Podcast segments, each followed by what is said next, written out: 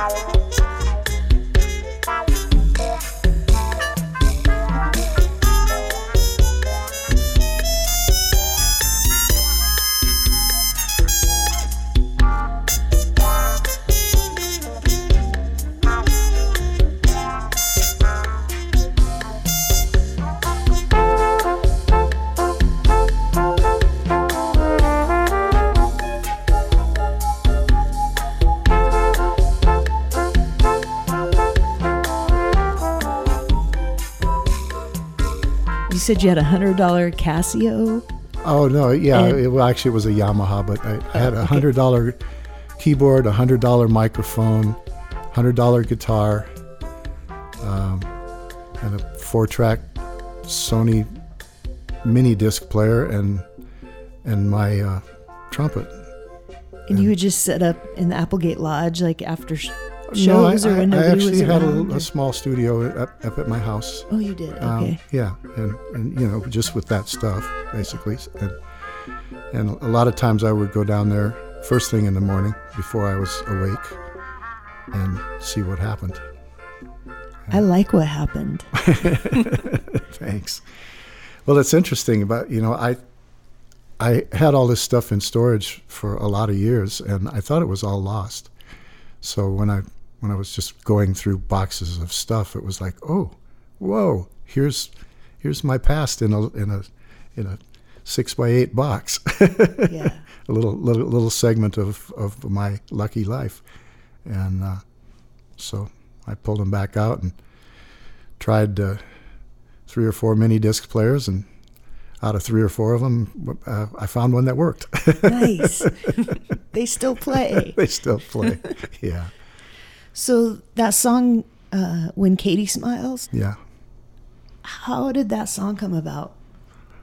Well, um, I had a, a, a gig over at the Oregon coast, and uh, set up for the gig. Uh, it was a very good band, um, and big club full of people, big dance floor, and uh, this woman walked in, and she was cute. She had a, a, a very pronounced limp, um, and she uh, proceeded to dance with uh, every guy in the place at some point in time and smile. She always had this wonderful smile on her face, and um, so she um, danced the entire night. Pretty much every guy that was there, and uh, never looked at me. And you were on stage. I was on stage trying my best to get this girl to look at me. Couldn't do it, so I, I felt a little dejected, and uh, I was packing up my stuff at the end of the night, and the place had pretty much emptied out except for her. She was still sitting at the bar, and I had my back to to her, packing some things up, and she walked up to the stage and she said. Uh, I have a Billie Holiday album at home if you'd like to go listen to it with me. And I was like, hell yeah. Oh yeah. I still got it. and uh, so, anyway, um, I, I ended up driving her to her place. And uh, just before she put the key in the door, she turned around to look at me and said, Oh, by the way, I don't have a record player. nice. so, anyway, we, we proceeded to. Uh, to go in and sit and talk and talk and talk and talk until the sun came up and and had a wonderful evening and I, I found out all about her and, and uh, her life and all of the things that she had had and then lost and uh, I learned a lot about handling life that night. Uh, So, yeah. I love that about songwriting. How it doesn't take like five years of a story to make a song. You know, like you, you can have a song that is just indelible and and big and just seems to encompass a part of your life that goes for the rest of your life that maybe only happened in a day or in a moment or a look but I don't know. I think that's the power of music and art in general. We're so busy in the mundane doing all these things that we, we sometimes don't stop to register the enormity of these tiny moments in life. And I think music does that. It stops, stops you for a moment and like encapsulates it. Yeah, it's true. You can, I can almost remember every instance in my life where I heard a song and it was, bam, just an instant. That moment is captured in time forever in my brain. I know where I was, what I was doing when I heard that song, and I think that goes for a lot of people. Were you writing songs when you were younger or did that come about later No, in life? no, that was that was a spurt. I, I had never written a song I just they started coming out of me, so I had the ability to push the button and make them so that I wouldn't forget them tomorrow. well, I'm certainly glad you pushed those buttons. that actually, that particular song, I had tried to write for a long time, um, and the way I was going about it was the, the the opening line of the melody do do do do was when Katie smiles, her little smile, and I wanted to start the song like that, and I I couldn't do it. I just couldn't make the song work, and I went over and over and over. And I went to my my good friend Jeff Norton, who's a songwriter also, and and I told him I said, you know, I've, I've been writing a few songs lately, and I said, I got this thing that I want to do, but I, I, I it won't come out. And he uh, he asked me, uh, he said, well, what's it called? And I said, When Katie Smiles. And he goes, well, what does Katie do? And I went, hmm, I don't know. Mostly she sits alone on a beach she calls home and watches the stars fall into the sea mm. and thinks of th- and blah blah blah blah and the the song just came out of me, wow. which yeah. was pretty cool. I got a pencil and a paper and I just wrote it down. Wow. So that's so cool. Songs are magic that way. Yeah. You know, how sometimes it takes like the mind tells you it's in this fortress. You know it's in there. and it's this steel fortress and you're like looking through these dozens of keys trying to open the right door to this fortress to get to the song. And it isn't that at all, you know. Sometimes it's just like trying too hard, looking too much at it. It just takes someone pulling the lens back and going, "Oh, what about this?" yeah, that's a cool cool thing about the process.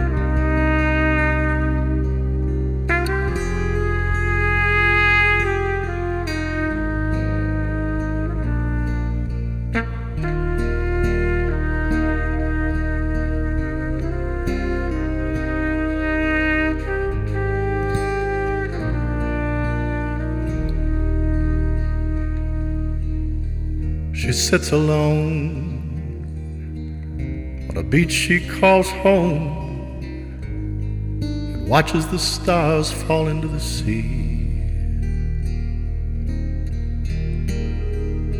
And thinks of things that might have been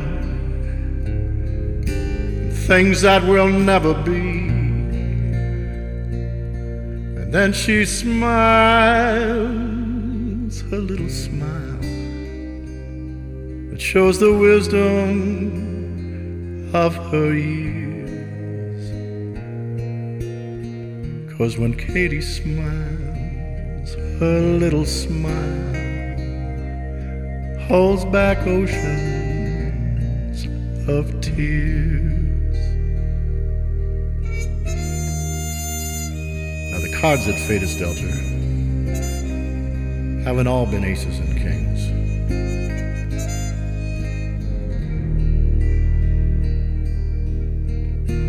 through it all just to survive. She's given up so many things, and then she smiles her little smile. It shows she's richer than I'll ever be. Cause when Katie smiles, a little smile. It's worth more than gold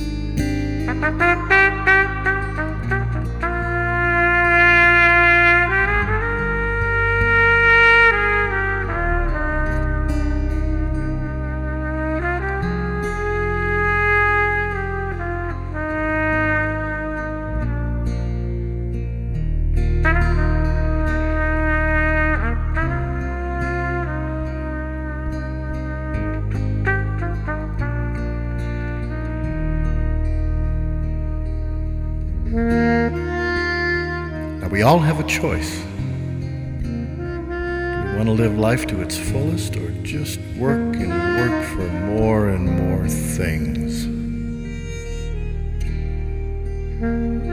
Don't make the mistake that so many others have. Live your life for today and just see what kind of happiness it brings. And any chance you get to smile bring you wealth beyond belief. Cause when Katie smiles, her little smile it means everything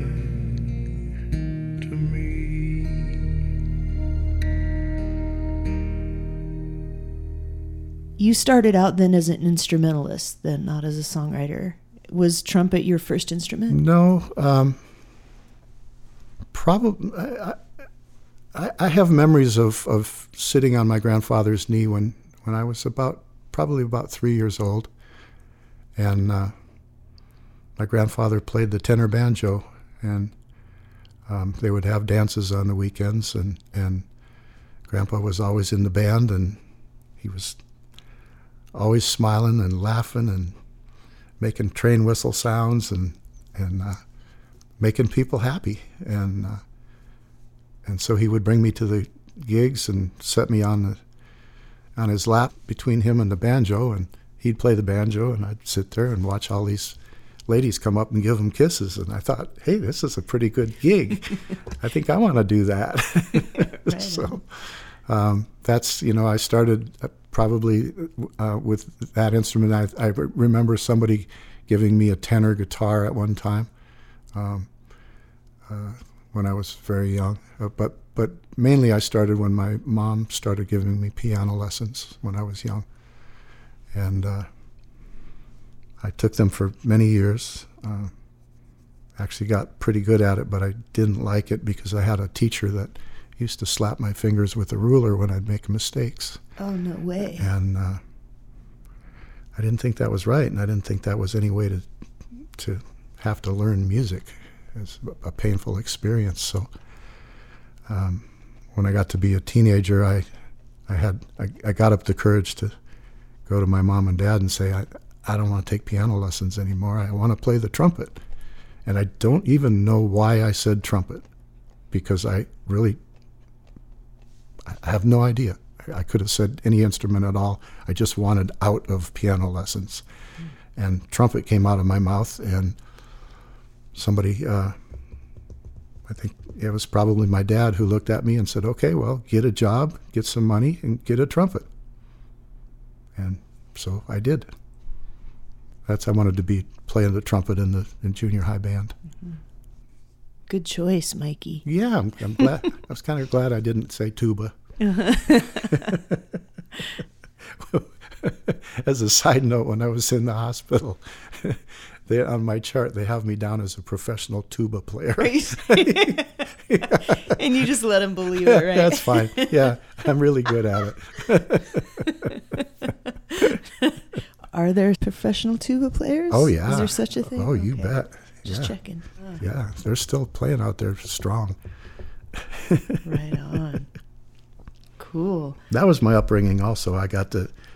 Uh, it was my first experience with big bands because I got pretty good at the trumpet pretty fast. So I got to go play with all these old guys in a band called the Commodores, which was, uh, you know, we did uh, social events, uh, but it was like a you know, maybe like a 12 piece big band doing all the old big band charts and stuff like that. So that's that's where I that's kind of where I got my interest in that.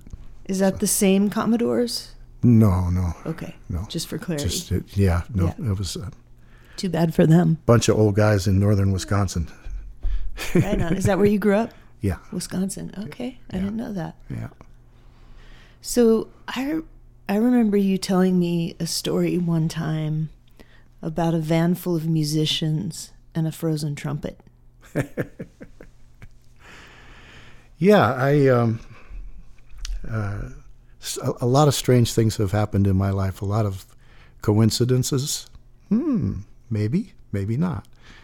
Um, but uh, uh, one of my heroes uh, as a as a young trumpet player was uh, a, a guy named Bill Chase, and uh, he actually started a, a band called Chase uh, that in the early '70s had some number one hits on the radio, and were becoming famous, and you'd hear them on the radio all the time, and the and the, the band was basically, uh, if you could think of uh, uh, Chicago, Blood, Sweat, and Tears meets uh, Jimi Hendrix and Ooh, uh, yeah. loud and hard rock and jazz fusion, and they combined all of these different elements.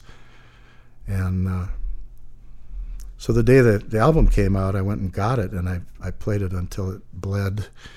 And I I used to I used to sit out in. Uh, we had a cottage on a lake up in northern Wisconsin. It was a private lake. It was my cottage and or our cottage, my my parents' cottage, and uh, my grandparents' cottage, and nobody else. And so we had this lake to ourselves. And and a lot of times as a, a, a teenager, I, I, just stayed out there. You know, I'd live out there in the summertime. And after uh, in the evenings, I'd take my stereo speakers and put them in the windows and then go lay in the canoe out in the middle of the lake where it had the best echo in the world. Awesome. And I'd put these albums on and I just learned every note of every song on the entire album. Wow. And uh, so uh, one day uh, I heard that they were playing uh, about 90 miles from where I lived, and it was wintertime in Wisconsin and it was very, very cold and very snowy. And I decided that I was going to hitchhike the 90 miles to go see them play.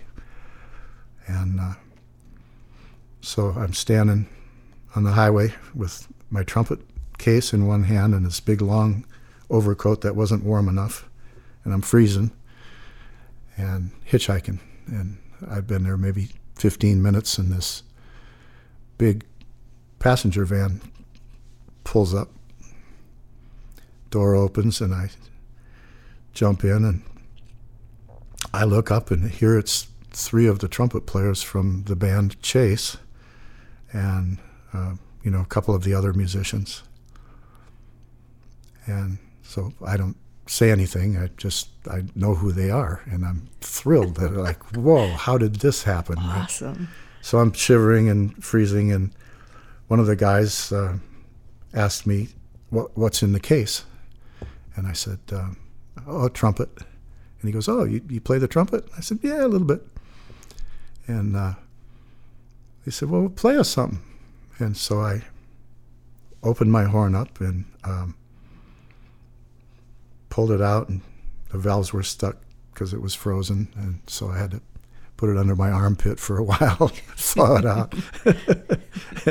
Finally got the valves working and the thing, and I put this ice cold horn up to my face, and I played Bill's one of Bill Chase's openings to one of his songs, which was uh, it's it's pretty hard. It's a you know it's it's it, it ain't Mary had a little lamb, and uh, the the the jaws on everybody's in the van dropped to the floor and and then I took my horn down and I went, ha ha, I know who you guys are.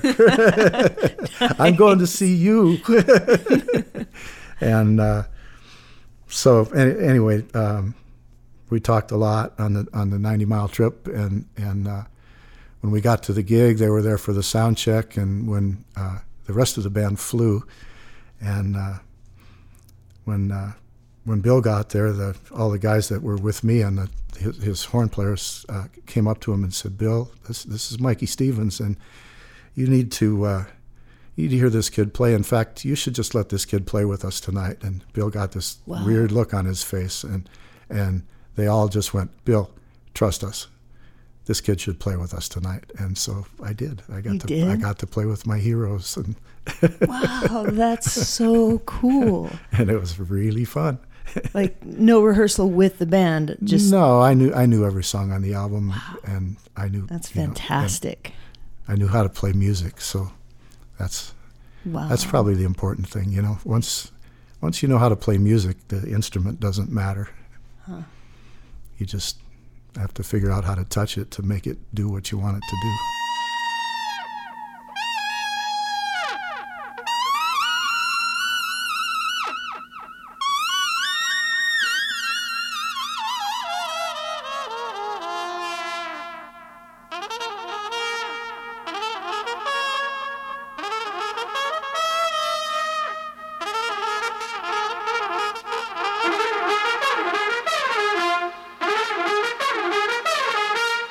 When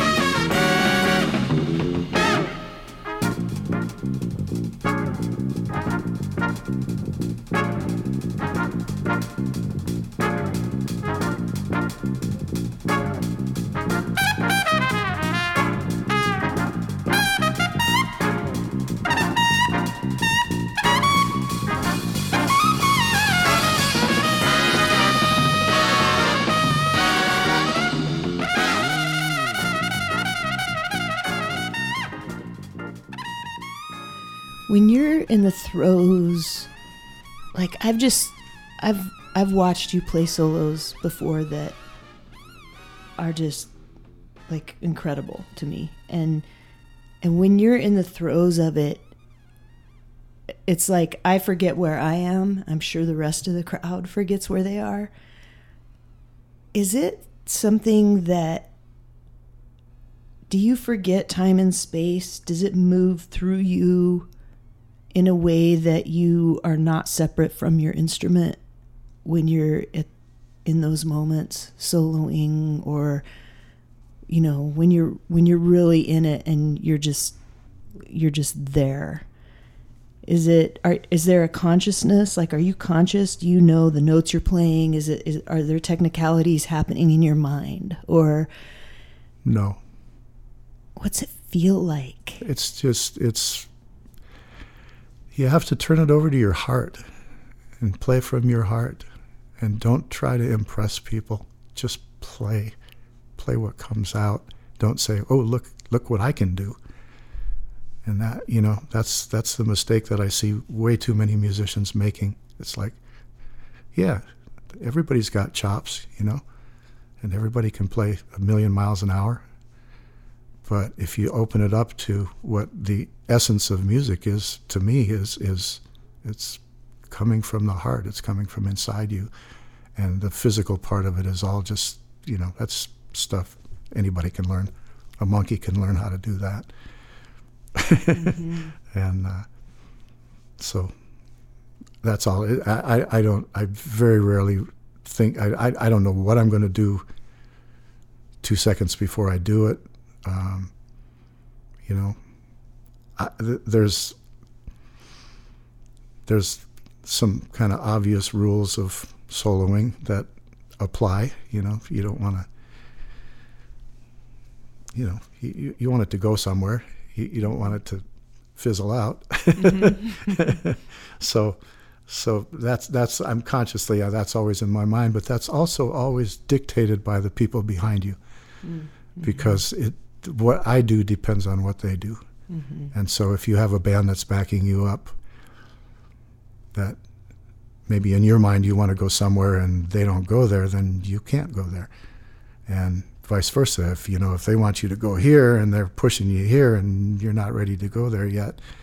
So so that's you know that's the dance of music. That's where that's where people need to understand and and too many people don't. You know, I've mm-hmm. spent my most of my adult life preaching dynamics and and people don't get it.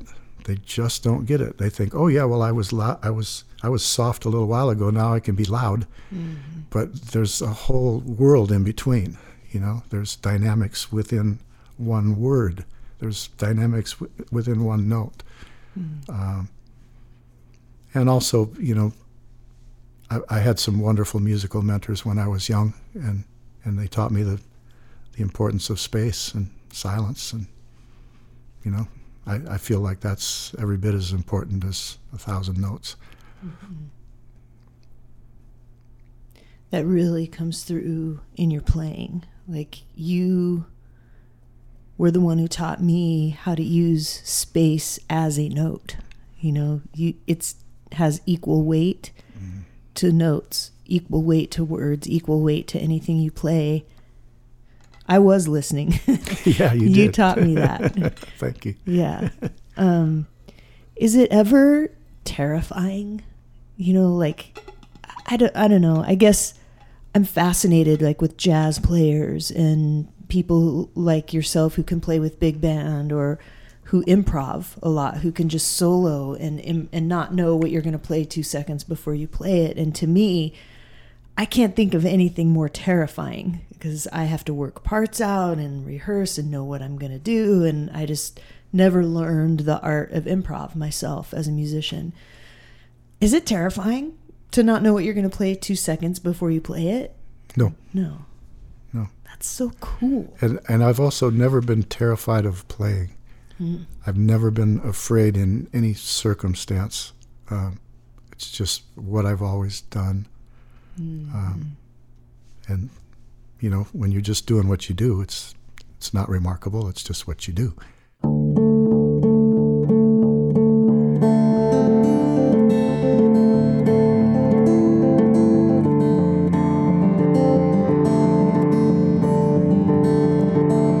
I realized during this interview that I played music with this man for 10 years and knew nothing of his previous life. Mikey has a lot to tell. In the next episode, you'll hear about a show he played that is nearly every musician's dream. You'll hear about the abrupt turn Mikey's life took two years ago and how he has navigated a difficult, complete change of course. Head over to our spotlight page at songbones.com for more on Mikey Stevens where you can also listen to all of his original songs recorded on the $100 keyboard and the $100 guitar. You can't hear them anywhere else except maybe in Mikey's living room. Thanks for hanging out with us and listening to episode 10 of Songbones Podcast. You can subscribe to Songbones on Stitcher, Apple Podcast, Spotify, or wherever you get your podcasts. And if you like our podcast, please leave us a review and click the like button. A simple click from you makes a huge difference in the world of podcasting. You can also support Songbones Podcast on Patreon. See you next month.